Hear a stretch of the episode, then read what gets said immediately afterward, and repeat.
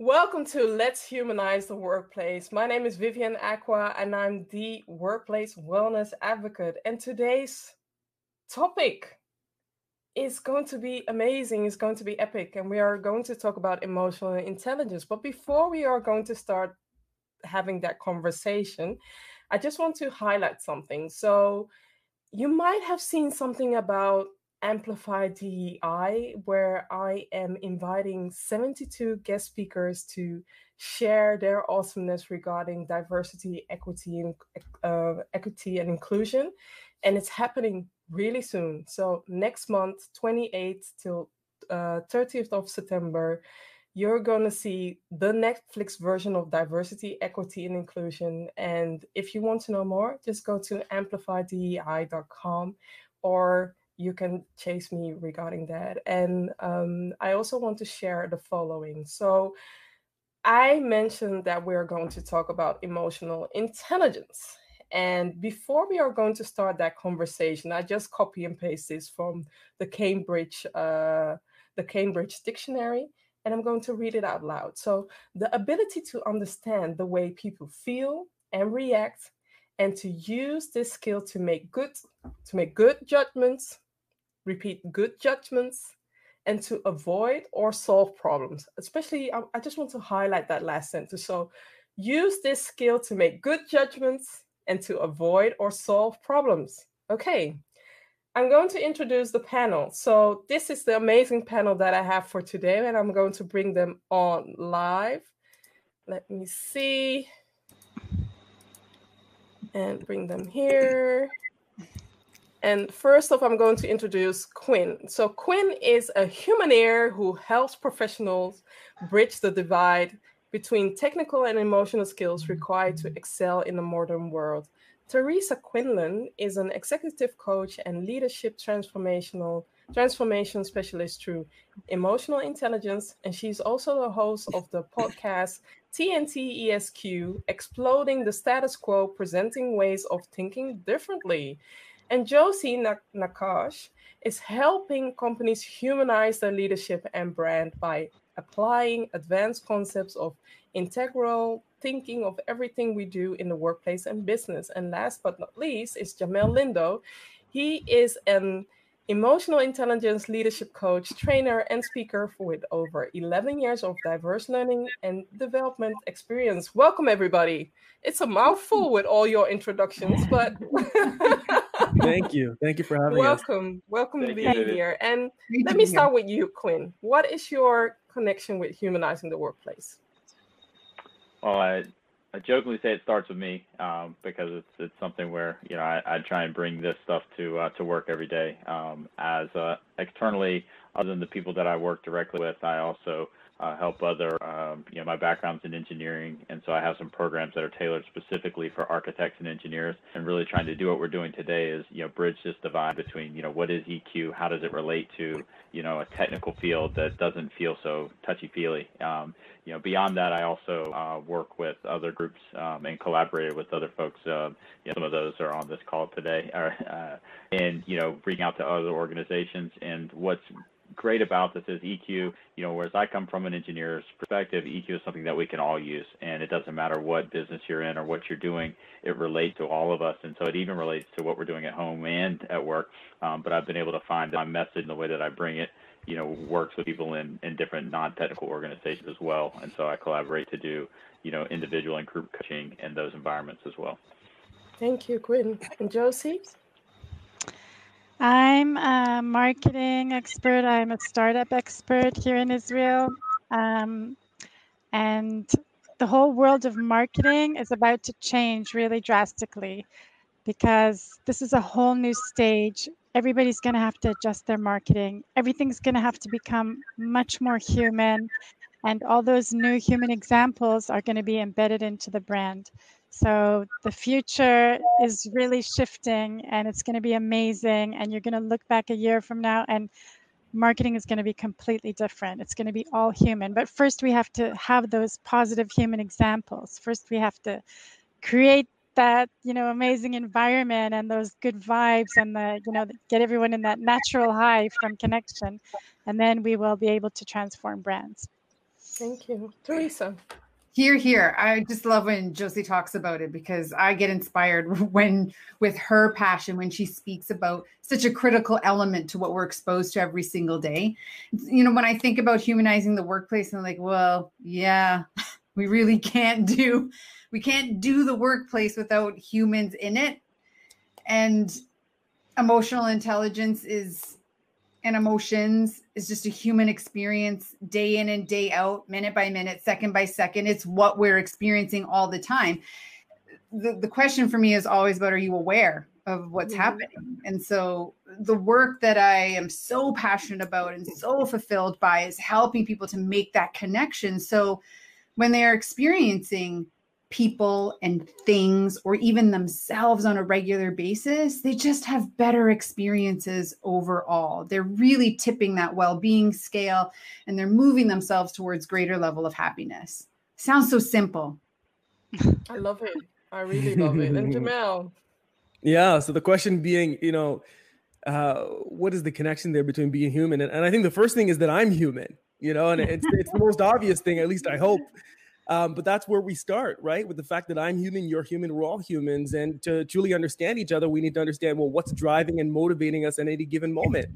And, and we know by not only our own experience, but also by the research that emotions are driving us. So I think that we're in an amazing place right now where this mm-hmm. is starting to become a conversation. I think if you were looking at this 10, 15, 20 years ago, it, there would be no openness to it. But today we're in a place where we're starting to ask, how can we find the line between business performance and results and the human experience? And to me, you can't bridge that gap without emotional intelligence, which I normally just describe as being smart about emotions. Yeah, yeah, I love that you shared something about uh, 10 years ago. It was uh, something maybe forbidden. And that's why I'm going to this question Why is emotional intelligence a hidden key to successful leadership? And I will start with you, uh, Jamel a hidden key to to, to leadership success. So I, I don't know so much that it's hidden. I think that it's open. I think it's in our faces.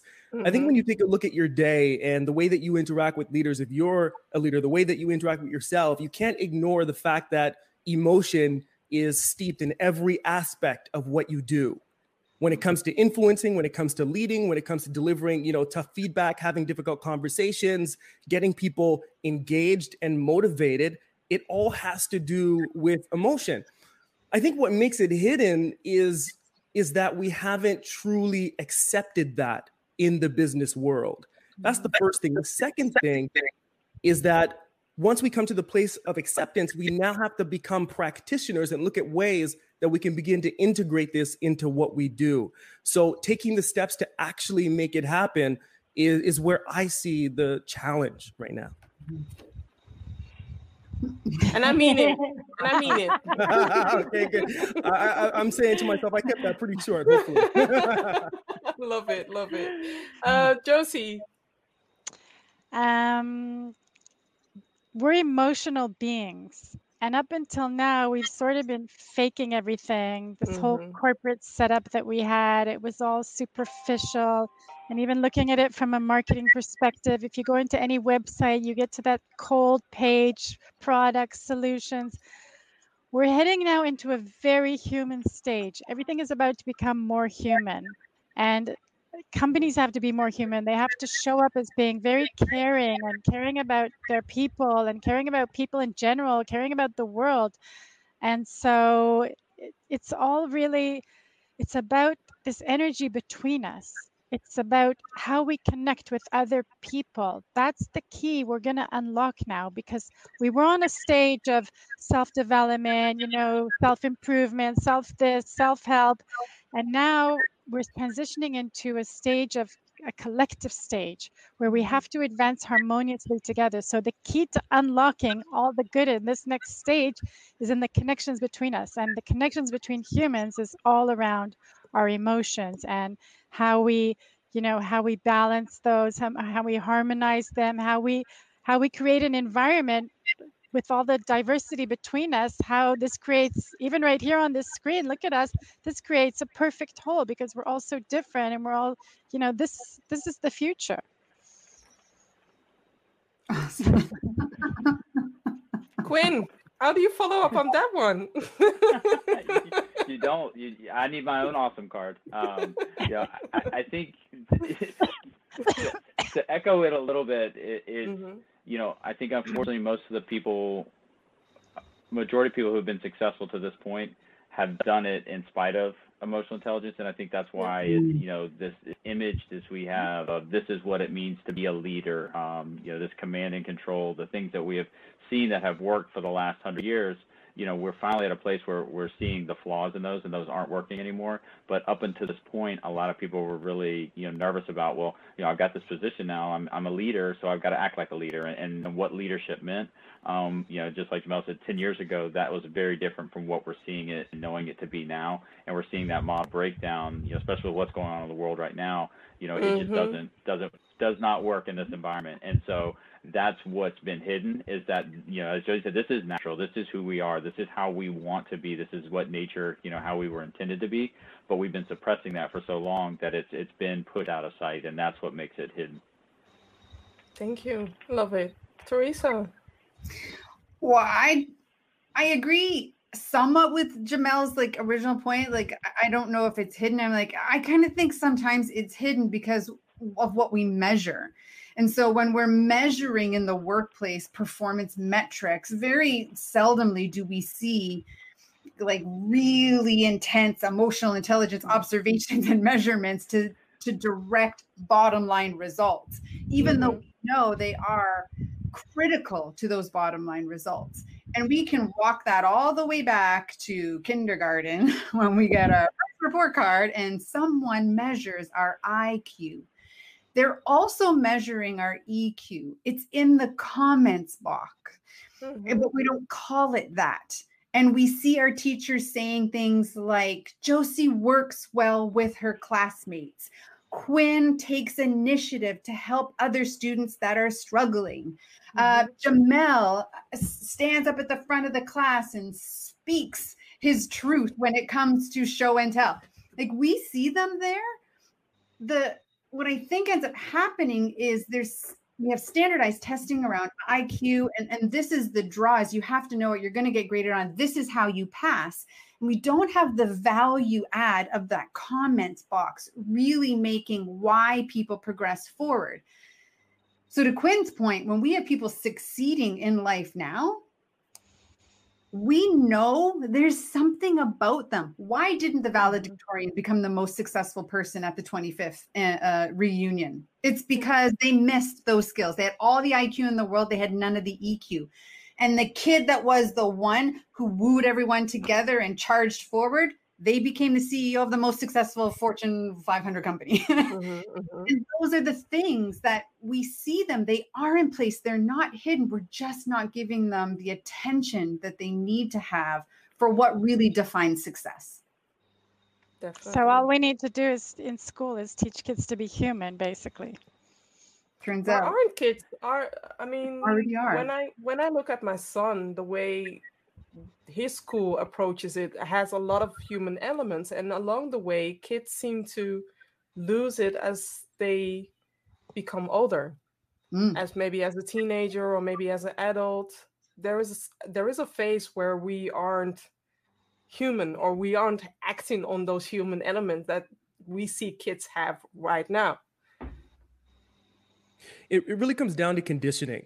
Mm-hmm. right and, and and how we condition people so if you yeah. were to go to let's say a third world country and you were to ask you know a bunch of people there if they could um, if they could read and write uh, chances are they may not be able to but if you go to a first world country like where we are here in canada and you ask 10 people it's highly likely that all of them will be able to and the reason for that is because we have very structured systems in place to make sure that people are literate, to make sure that they can read, to make sure that they can write. And that's why we have the society that we have today. But on the other end, when you take a look at emotions, if I were to ask you guys, have you been put through any formalized, structured process to help you understand your emotions or your thinking and your thoughts? And the answer to that is no. The mm-hmm. truth is, if you know about those things, it's likely because you went out, you ventured out to learn about it, mm-hmm. or you've gone down the, the, the wrong path emotionally to such an extent where you had to seek that professional help and support but we or don't where have everything exploded. Mm-hmm. Correct. But what we don't have is the the conditioning. What we don't have are the systems in place that help us to learn those emotional skills, which is why we see what we see today, which is really a world of emotional illiteracy. And that shows up in leadership. It shows up with a lack of engagement. It shows up with toxic environments and environments that are not psychologically safe where people can't be at their best. And so I believe that that is the root cause of what we're dealing with here. Not so to mention all the statistics. Not to mention all the statistics. Sorry, depression, yeah. suicide, divorce, addiction. Yes, definitely. You're jump. So, you were both jump starting all the questions. So let me jump back to what you shared about um, the lack of not having or not the lack of not activating your EI. So what happens when leaders are not doing that? What happens when they are not activating that? Can you uh, start, Teresa? catastrophe like in a word that's what mm-hmm. happens actually organizations will call it toxic workplace environment mm-hmm. that's what they'll call it right and so anytime we think of if i'm not activating my emotional intelligence if we just look at the self first so i'm not activating my ei so i'm completely unaware of what emotion i'm experiencing so then i'm also unaware of how it's impacting me which might mean i'm heading straight down that spiral of burnout mm-hmm. um, I'm not aware of how it's impacting other people, which means I'm potentially contributing to disengagement. Why are all of my team players on wellness days? Turns out I'm the common denominator in everyone's experience. My reactions and interactions with other people become ones in which nothing gets solved there is no compassion there is no trust there so there is no psychological safety. So we don't create well together we don't co-create well together we don't collaborate we don't decision make we don't do stuff together. And that's sort of you know the end of the world is coming definition of if i don't activate my emotional intelligence. The, the truth is everyone has elements of emotional intelligence skills. We do. We learn them along the way. We pick them up we may not be balanced in them, we may not be developed in all of them, but we do have some emotional intelligence. It's not that everyone has none. yes. Quinn. Quinn. Are you there, Quinn? Or okay, let me go to Jamel. Yes, uh, and just uh, run me by the question again, please. So the question is, what happens when leaders are not activating their EI? Yeah. So a series of things happen. I think the the number one thing that you're going to see is a is a negative and toxic workplace culture. These are mm-hmm. places where people feel unsafe, where they're not sure if they can trust their peers. If they do trust their peers, it's, it's backstabbing. There's a lot of conversations that happen uh, behind people's backs and people don't want to be there and because they don't want to be there they don't perform at their best and they're not mm-hmm. able to mm-hmm. collaborate effectively so it's low absenteeism it's high turnover it's low performance it's low engagement it's all of these things right and so, if the leader is not tapping into their ability to be mindful and aware of themselves and thus be mindful and aware of other people at the level of thought and at the level of emotion, then these are the kind of problems that end up fostering. And when you don't have the right company culture, then it doesn't matter how brilliant your people are, it doesn't matter how high their IQ is right? It doesn't matter how brilliant your strategy is. You could have the best strategy in the world. If you're deploying that with people who don't like each other, who, who don't want to be there, and who don't have the emotional climate to create success, then it's almost the same as having no strategy at all because it's not going to be able to deploy effectively. A big piece of that, Vivian, a big piece of that is discretionary effort. Mm-hmm. So we have low EQ across the board. People come to work and they'll give 40% because that's what everyone is either willing to give and willing to accept. Yeah. So true. when Jamel says this climate of toxicity exists, and then also it's like having no strategy at all, exactly, because no one's actually putting in the effort for it. I mean, this is the the extreme demonstration of zero emotional intelligence. So we okay. do see it. We absolutely see it. I, I need to address Brian. Brian is spamming the comments. So definitely, Brian, I will ask your questions after this one. I will definitely ask them. So thank you for sharing them.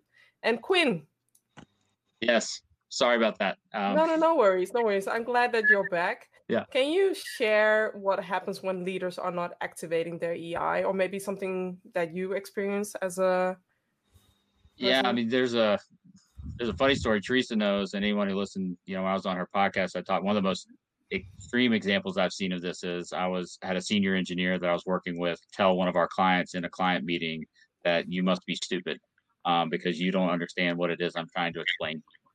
Um, and and that was just you know from an i mean and this is me you know a year out of college like is this really what the world of engineering you know and, and so you know there's just so many things that that fell apart because of that that you, that you can see. And so i think that again is is you know again on on a very toxic level um, or an extreme level that's it at its worst. But i think what also happens is we see this where it it doesn't happen in quite that extreme and so mm-hmm. it's sort of tolerated um you yeah. know and that's the really you know it's the person where it's it's bad but it's not so bad but then five years in like you are just you know a shell of yourself and why is it because you've been working in this environment that has just been slowly kind of sucking the life out of you it's not mm-hmm. like they mm-hmm. come in and just scream or you know you know yell at you or beat you upside the head with something that's like you know very visceral and you're like okay I, i've got to get away from this it's like this more you know just over time it accumulates and so i think that's the that's the piece where it can it, really. It, seems like you're damage. addressing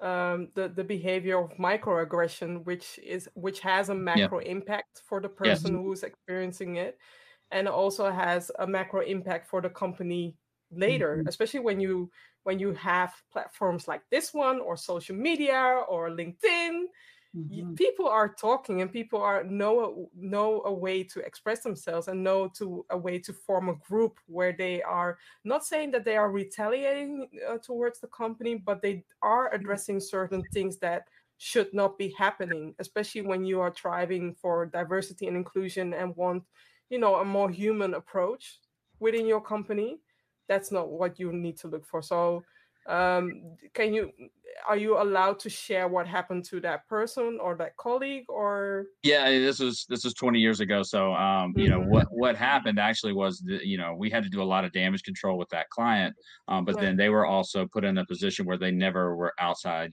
uh, facing outside of the company. Um, you know, they were they're put in an internal role, could only talk to people with inside the company, and you know, there's a lot of discussion around you know uh, I think that was the right thing back then, but you know mm-hmm. what I know now and, and what should have happened. There, you know, there's there's a lot of other things that could have been done, but I mean, it there were it, it just and to me the big lesson there is it directly, um, you know, what was just a you know a five second slip um, of of who they were, you know, created all this, you know, headache and you know one mm-hmm. one pain to the person who was said, you know, which is you know horrible. But then there was real. If we want to talk about how it impacts the workplace, you know, a real cost associated with that. And I think that's the mm-hmm. piece that we're we're really starting to understand now is you know having low EQ costs you money, and and that's something where you know as business leaders look at this, you know, it's not something oh it's a nice to have, it's a must have. And mm-hmm. if we're going to really be a you know our best ourselves and our most efficient company, we need to recognize that this is part of the bottom line. Preach. Preach. Josiah. The cost of not dealing with the human yeah. ego behind yeah. all this, beneath everything, beneath a silly comment like that, is the he- human ego. That person yeah. just, you know, just erupted, and that person may not have had control of it or whatever, but we're seeing this everywhere now in the world. The human ego is erupting, and it's not going to be enough to, to just tame it. We really need to understand what we're dealing with. And the only way we're going to be able to do anything about it now that we're in a collective stage is together in these circles and this collective intelligence and create a positive flow of energy between humans so that things like that won't happen. Because before we were in an environment where, you know, one person could just jump forward. And now the environment we understand, we're living in an interdependent system. Mm-hmm. Very transparent and we're all dependent on each other. So you really it really makes you think and you know kids need to grow up with this whole like different like programming different wiring like with an integral approach inside them that there's this collective. I'm part of this collective. How can i contribute? How can i be a positive part of the collective and not a you know a negative part. And i just wanted to say the foundation of the startups in israel where people came out of the army together. And you know in the army people get thrown together rich poor different colors religions whatever.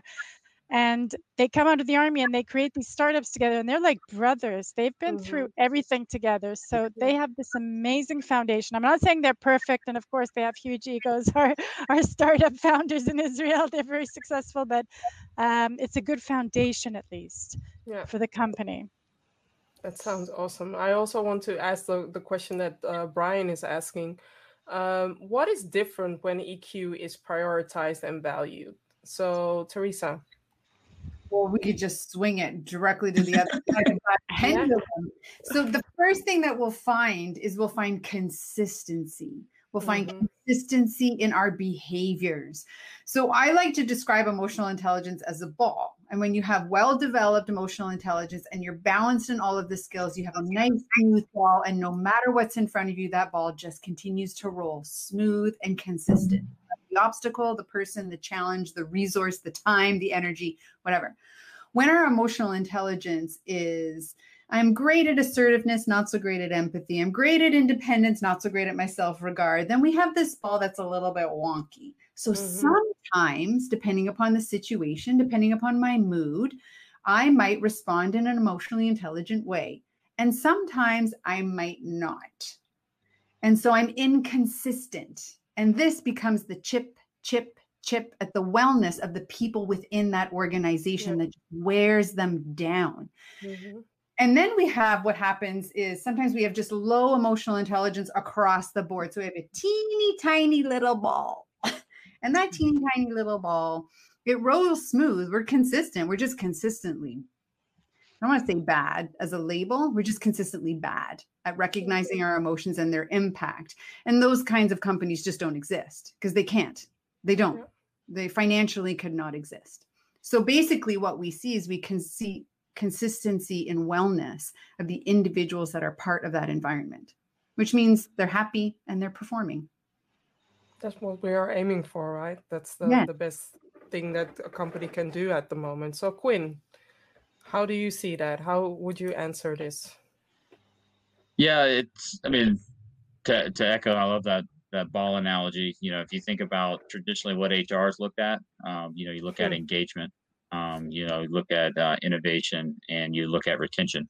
You know, all three of those things are boosted by um, by what's by EQ, and so you know the the productivity that you get out of having a um, you know a culture that embraces emotional intelligence you know this is this is what you get as a result of it um, you know that camaraderie i mean the, the high performing you know stuff you know josie was talking about you know having been you know in a military college having played you know college mm-hmm. sports you know that was one of the things that was great about it we we came from I mean, you know I can tell you i you know i had a group this was a guy in 2001 whose family didn't have electricity until his junior year of high school um, was on my football team um, you know, was there with a guy whose dad was VP of, you know, a large multinational. And so, mm-hmm. you know, those people are in this environment where, you know, we didn't play in the same playground, but here we were in this environment together and we learn from each other and the things we get.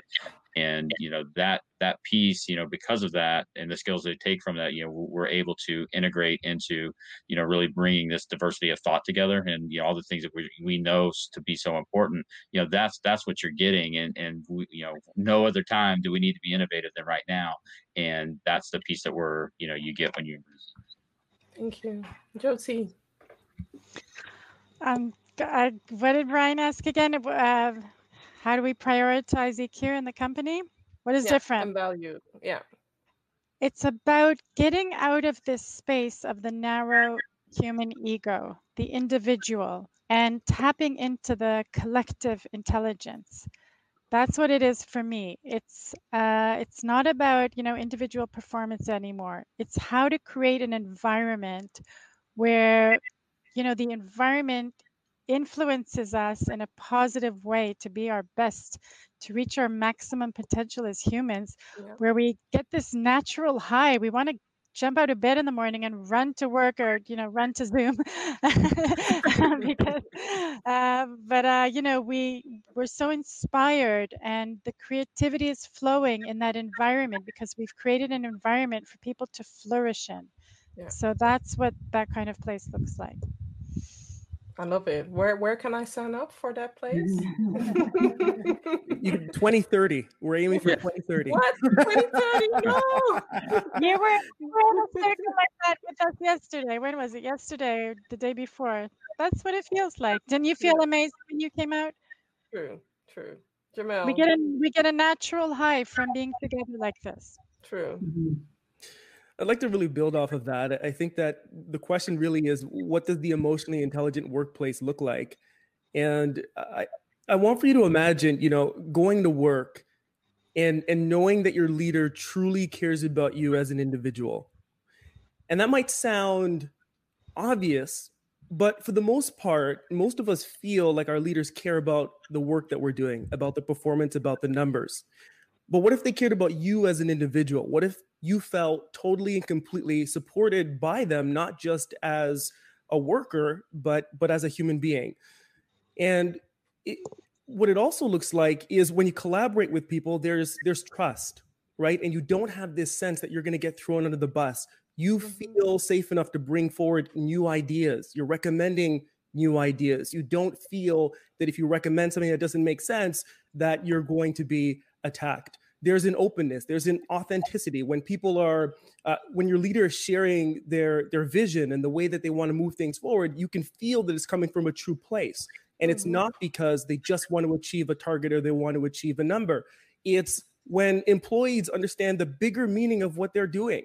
Oftentimes employees get locked into the day to day, to the mundane, to the task at hand, and they forget how that's actually connected with the company's vision and how that mm-hmm. company's vision is moving the, the planet forward and what we're looking to accomplish. So they forget or they aren't included in the conversations for them to be remembered that it has a bigger goal.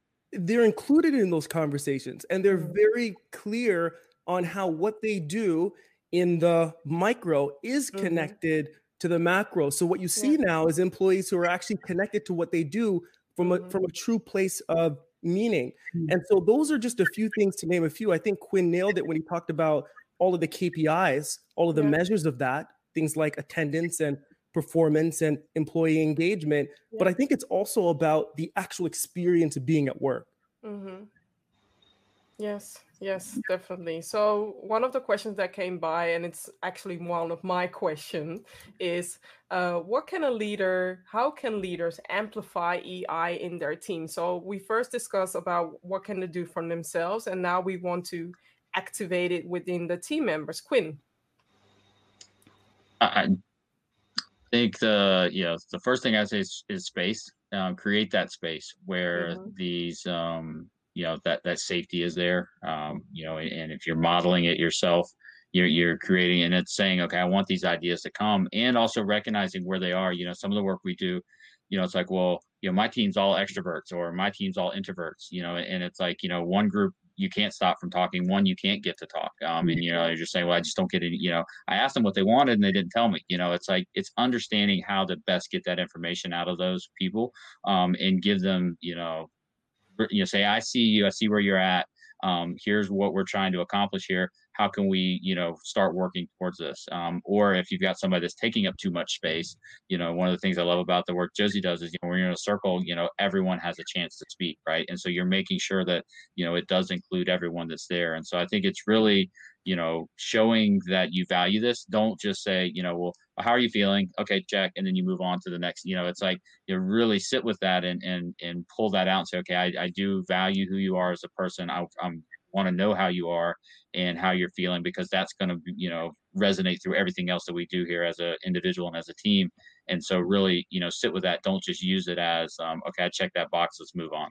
Yeah that's a very good one i see this so many times uh, it, when looking back at my own career that um, I I didn't used to speak up like I'm doing right now. So I, yeah. i was very introverted. I'm still am from time to time, and I most of the time kept my mouth shut. And I didn't realize that during meetings, that's the time where you can speak up and can share your ideas. But I didn't feel that I wasn't encouraged, but I also didn't feel like, okay, who's going to listen to me? And you sharing that, it's valuable that also managers and leaders or whoever encourage people to speak up.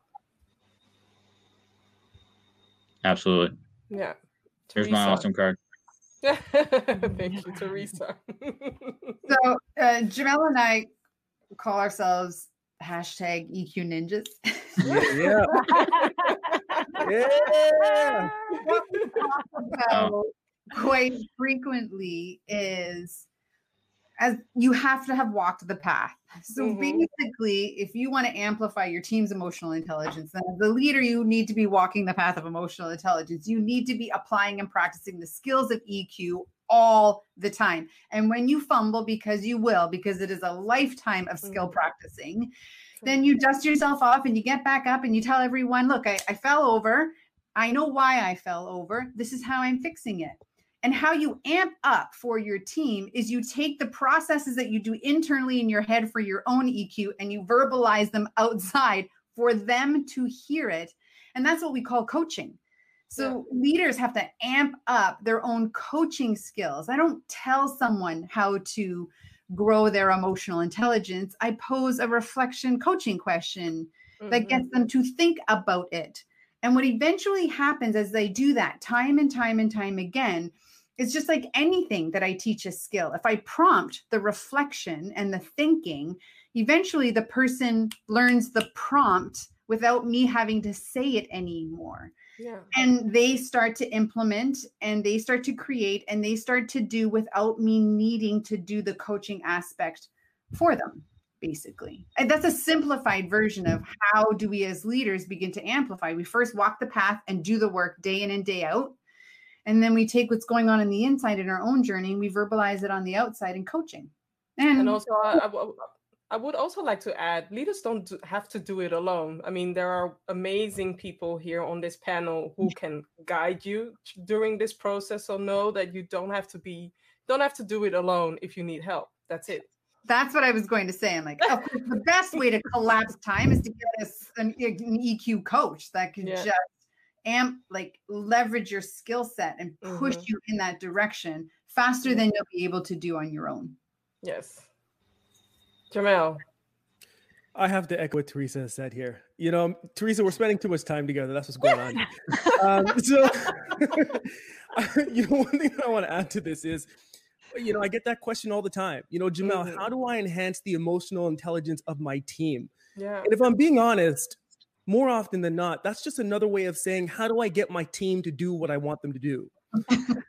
that's really the question that they're that's really the question that they're asking there, right? Mm-hmm. So we have to remove that ego, as Josie was saying, that says, you know, it's my job to get the most out of these people. Oh, EQ, that's how you get performance. How do I get them to have EQ, right? That mindset is such a different mindset to mm-hmm. I now need to embark on this journey myself and enhance my own emotional intelligence so that I am the example. And then by being the example, my team will naturally and, and most often subconsciously mirror those behaviors. Mm-hmm. So when I mm-hmm. step into the meeting room and I ask, What is your perspective on this? What are your thoughts about this? Guys, we just had this situation happen. Where is everybody at? How are you feeling? quite naturally, the same conversations will start taking place outside of that boardroom when I'm not present. And to me, culture is about what happens when nobody is quote unquote looking. Yeah. And influence yeah. is the is the best way to be able to create that. So I have to echo what Teresa is saying here and, and, and say that you need to enhance your own EQ. Now, what you need to know about that is that EQ is a marathon, not a sprint. Mm. All right. You are not going to become emotionally intelligent this week in two weeks or even in a month. Hashtag EQ Ninjas. You got to check that out. Um, it's not going to happen, right? Copyright it. Yeah, this is a long term journey. It's just like when you say, I'm going to get in shape. If you want to get in shape, you can't expect to go to the gym once or twice and get the job done right? You need to be committed to a three is, month, is, it, is this, plan. Is this the EI church day. or something? What was that? I'm it's the church of EI. Hallelujah. That's where you you know, that's what it is. Oh, I love it. Love it. I'm getting goosebumps by you all. You're I I am speechless with everything that you're saying. And even though some of the things I already know, the way you say things It's just like I'm sitting in the black church where you all are preaching and it it comes to me and i hope that you know for the audience who are listening right now this is a, this is an episode where you have to listen then you have to listen again because mm-hmm. there are so many things shared during this episode that i'm just like whoa whoa josie so Sorry. do you remember that i wrote that i might have a different perspective well sure i want to suggest that in in the circle mm-hmm. doing collective intelligence or you know whatever you want to call it going through this process together in the circle um, working on all these things talking about all these human things like we did the other day in our ego workshop i want to suggest that a person can accelerate their development by two or three years mm-hmm. compared to normal development like um, what I don't know, maybe it's uh, this individual coaching, whatever. I want to suggest that the circle is thousand times more powerful. That because we're all mixing our thoughts and desires in the circle, we can accelerate our progress so much faster by mixing with people who are different than us. And that's what really expands all our consciousness and mm. Mm. maximizes our human potential and actually increases our ego, but in a good way because at the same time, we're creating this positive flow of human energy. So this excess ego is being redirected around the circle and we're all benefiting from it instead of when a person's alone and, you know, acts out on their ego. So I want to suggest that the circle is the best way to pump up, amplify the EQ. Love it. I am lost. Can I drop in a little engineering Yes, drop it. well, I you know, so I, the way I look at it, and and I appreciate what Josie's saying because I think it's it's so true. You know, I think the circle is like that. Um, you know, accelerator. You know, like the electron accelerator. You know, like so once you step into that circle, but the the thing is, what I find is if you don't fully step into it, and so mm-hmm. that self awareness piece. So if I'm not ready, so if I dip my toe into the circle, then I'm just kind of in it um, you know and so unless i'm fully aware and say okay i'm going to go into the circle that's the piece where you're not going to feel that full acceleration unless mm-hmm. you're fully able to and aware to say okay i'm ready to step in and you're going to you're going to get that back. And you know this is one of the things that's that's interesting. Again you talk about introverts and extroverts you know we all have you know we need balance right? And, and the best model comes from when we have these other parts that kind of average us out.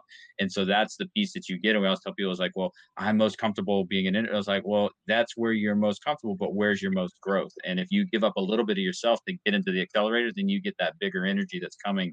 And that's the piece i think we need to you know to recognize. And that's where it's going to come from having that that safe group you know that, that the psychological safety we see in teams is so valuable. That's what it does to accelerate us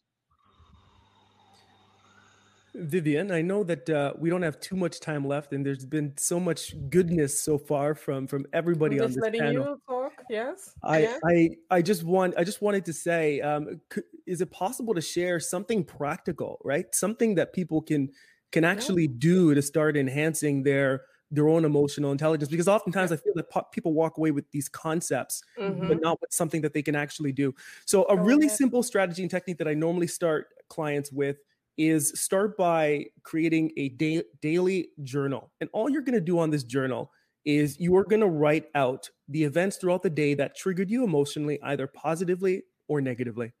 And then you're going to write out and, and find like three or four events per day. Then write out the emotions that were triggered by those events, positive and negative. Standing then, in line at the supermarket.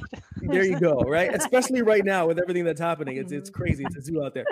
Then write out, you know, the thoughts that you were telling yourself that drove those emotions. Now, if you could do that practice over the course of 30 days, what you'll start to recognize is that there are trends and patterns in the things that mm-hmm. you're experiencing and the things that are triggering you. Once you start to recognize that, then you're going to be more proactive about your day. You're going to realize, oh, that triggers me or oh that person triggers me. So then you start to change your approach because you're adapting to what you're seeing instead of acting based on previous conditioning and really what you're doing there is you're rewriting the, your own conditioning and that's where people start to take control of themselves and their and their future both professionally and personally.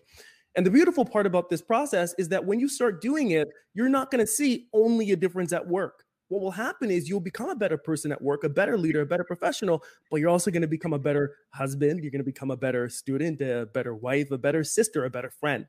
Uh, so I'd recommend something very simple like that to start your EQ development journey. And it also helps with raising your awareness. With uh, when you were talking, I was so reminded about that quote: "Life is ten percent what happens to you, and ninety percent of how you react to it." And once you write that down, that will help you with those trigger moments, or will make you realize that maybe you need to leave your environment to be happy, whatever environment that is. That can be in a relationship, or that can be in your work environment, whatever environment. I'm not encouraging, so don't blame me for leaving a bad relationship because that's not the encouragement. I'm just wanting, you know, I'm just planting those planting those seeds together with the experts for you to realize that sometimes you might leave. You have to leave that environment for you to grow.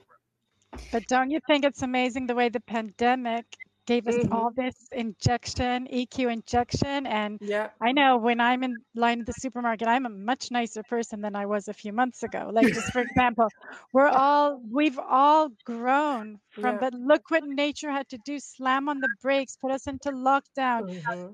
Shift our lives upside down for us to, you know, see this human growth, for us to be yeah. better humans. Look what nature yeah. had to do. Yeah. And maybe Vivian, that quote that you gave, 10%, 90%, maybe it's time to shift that to life is 100% on based on your choice of yeah. design. Because that 10% of it's happening to me is a life by default, which is mm-hmm. often why people feel off balance. And generally we call that I feel unwell, I feel off. Sometimes sometimes we feel it and we can name it we can identify why. It's like i didn't get a workout in today i didn't sleep well last night i know yeah. these things are contributing to how i feel today. And sometimes we're just operating in autopilot and other people are telling us are you okay? Like something seems a little off. We need to pay attention to when people say that to us and strategies around balance come down to a life by design. Am I choosing the things that I am dedicating myself to? In mm-hmm. EQ, it's our self actualization. And I want to contribute an activity just like Jamel did is being able to place ourselves at the center and identify what are all the areas of my life that are meaningful and fulfilling to me. So I might have my husband, my children, my pet, hobbies. I might have my health. I could have work community, volunteer, travel, finance. Like there could be a lot of circles that surround you, meaning and fulfilling. Great. When we take a look at that, we have an opportunity to say, where am I dedicating my time? How mm. much of my time? Yeah. And what positive, emotional, pleasant experiences do I gain from that? Now, where am I not in the things that I've identified and meaningful to me, am I not spending any time, which means I'm lost in fulfillment in a specific area of meaning? And it could be something as simple as I'm not gardening and I love to garden. I'm not in nature and nature grounds me and I haven't been doing these things. And it's a simple exercise in identifying and starting to tweak the dial in how we choose to spend our time. And when mm-hmm. we start to reach greater levels of fulfillment in that way, emotionally we we tend to balance out. We have greater sense of well-being. And that even amplifies our capacity in Jamel's exercise sometimes of being able to go, well, now that I feel well, I can actually even pay attention to what was going on today because mm-hmm. before I was just in this spiral of disarray and chaos. I can't even pay attention to how I'm feeling. Yeah, I love it. I'm I'm I'm just letting everything marinate, but I'm also I'm also curious about where do you want to see this all forward. So going to the last question, um, Josie, what is your wish for 2025 when it comes to humanizing the workplace and emotional intelligence? What do you want to see? Maybe it's starting, or do you hope? I've been talking to companies about this for a while and they don't get it yet that it's especially if you're an international company you need to bring the whole global team together mm-hmm. they need to interact they need to, to through workshops together not about sales not about training not mm-hmm. about profits they need to go through human experiences emotional yeah. human workshops together like the one we did the other day about the ego yeah. And they need to be in breakout rooms and imagine it's people from different cultures different backgrounds languages different mentalities like in Israel, you know, the startup companies, the founders here, they say we have such an open mentality and it's, you know, we want to get closer to the Asian people, but it's hard because, you know, they have their culture for their reasons, you know, they're like that. So so how do we how do we activate this global connection in a way that really really benefits mm-hmm. the company? You know what what platforms do we need? What technology do we need? Uh, you know maybe we need a big screen uh, somewhere you know and then we have to take all these examples of positive human connection and embed them into the brand. Instead of using all these image bank images and all this fake superficial stuff we've been using for marketing and advertising that stuff's not going to work anymore. Now it has to be real, it has to be human. People have to feel love, warmth, connection, you know, radiating from the brand. And that's the companies they're going to want to work with. So for me, it's at the end of the day, you know, uh, these things have to, even the products that we come into contact with every day, there's place there to get rid of all the stuff that we don't need to read, you know, and put examples of positive human connection so that we go to the public and we see positive human examples of positive human connection all around us. That's what we need to fill our environment with. So we'll get that conditioning, not just when we're in work. I like Jamel's word conditioning. We'll get that conditioning everywhere, everywhere mm-hmm. in our house, when we step out the house, you know, in in the workplace. We need to get that new conditioning because we've been we've been existing in an environment that's very toxic with all these negative examples mm-hmm. of human interaction. And our yeah. kids are brought up in those environments and it's in a way it's good that they're not going to school because they were getting a lot of very bad examples in school of human behavior. So this whole thing is actually good for us. We're growing. We're going to be you know we're learning to be better together and there's a lot of benefit in it but we just have to go along with the process and stop resisting what nature's trying to do. Mm-hmm. thank you. And uh, jamel yeah, there's so much here to say. Uh, mm. guys, buckle in. I'm going to go for about 10 minutes. you already said it's not happening until 2030. Yeah, he so he's um, around here. Yeah, oh, I, I, think there's a lot. There's a lot to be said there. Uh, but if you're asking me what I want to see, uh, what I would want to see is a, a bigger priorita- prioritization when it comes to emotional intelligence. And the only way that you can do that is by allowing it to become a part of the, the systematic way that you operate and run your business and really, what that means is that emotional intelligence development has to be on the balance sheet. It has to be in the budget, yeah. right? For example, if you said, you know, Jamal, what do you see for you know 2025 for AI, hmm. right? And we started talking about all these different AI strategies. Then, quite naturally, what you would be thinking is that we need to invest in those AI strategies. Mm-hmm. And so what I'd like to see is it, you know, to be more commonplace for us to invest in emotionally intelligent cultures and then weave those behaviors into the way that we operate our business. So what does that look like? It, it means that when we look at performance, we consider these things. We have better ways to quantify the kind of behaviors that are in alignment right? There when it when it comes to hiring these are the behaviors that we're looking for. When it comes to determining who's a fit these are the behaviors that we're looking for. When it comes to creating a standard for how we want to perform and what culture is we don't tolerate right the behaviors that are not in alignment. Of course we help and we support people right when they have a misstep or when there's a challenge definitely. But ultimately if that's consistent then we don't we don't tolerate it. And and the reason why that last point is really important is because your culture is only as good as the worst behavior that you tolerate. And I'm going to say that again. Your yeah. culture is only as good as the worst behavior that you tolerate. Because the moment that you tolerate it, you say that it's okay. And once it's okay, then people will replicate that behavior and it becomes a part of the DNA of that business. So I think that getting it on the balance sheet is really key. key. And I think that having emotionally intelligent systems and, and processes integrated into way into the way that we run our businesses is key as well. And if we could get there in five years, whoopty doo, sign me up. Yes, love it, love it. And Quinn?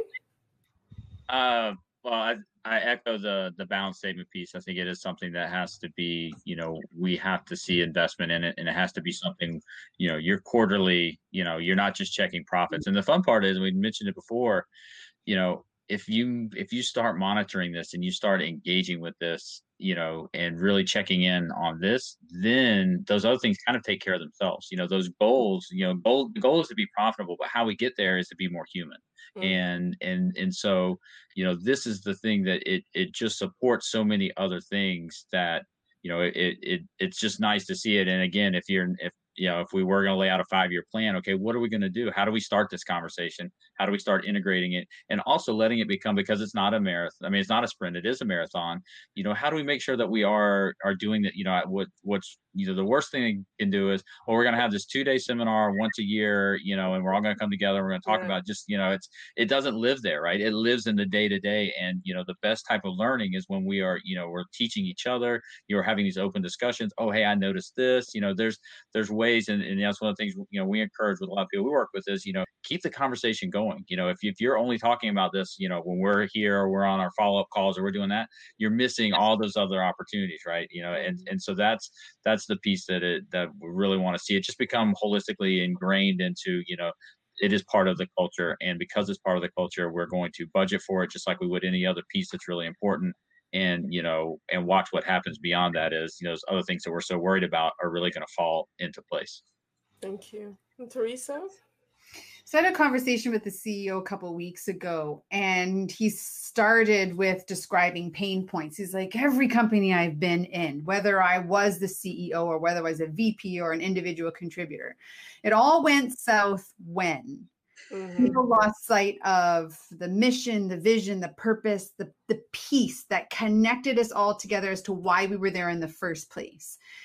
And it went south when that was lost because what was prioritized was this number, that number, so on and so forth. And he continued to speak for about five, six minutes. And then he said, you know, so when we keep growing, something I'm definitely going to have to do is I'm going to have to automate our mission, our purpose, our vision, because I'm not going to have time to like really dig in with that with all the new people coming in. And I was like, whoa, you just cut yourself off at the knees five minutes ago. You said that's why you left companies, mm-hmm. is because yeah. they let that go. And now you want to automate it because you don't have quote unquote time for it. I'm like, I know we're not working together yet, but you got to shift that if we're ever going to get anywhere with emotional intelligence.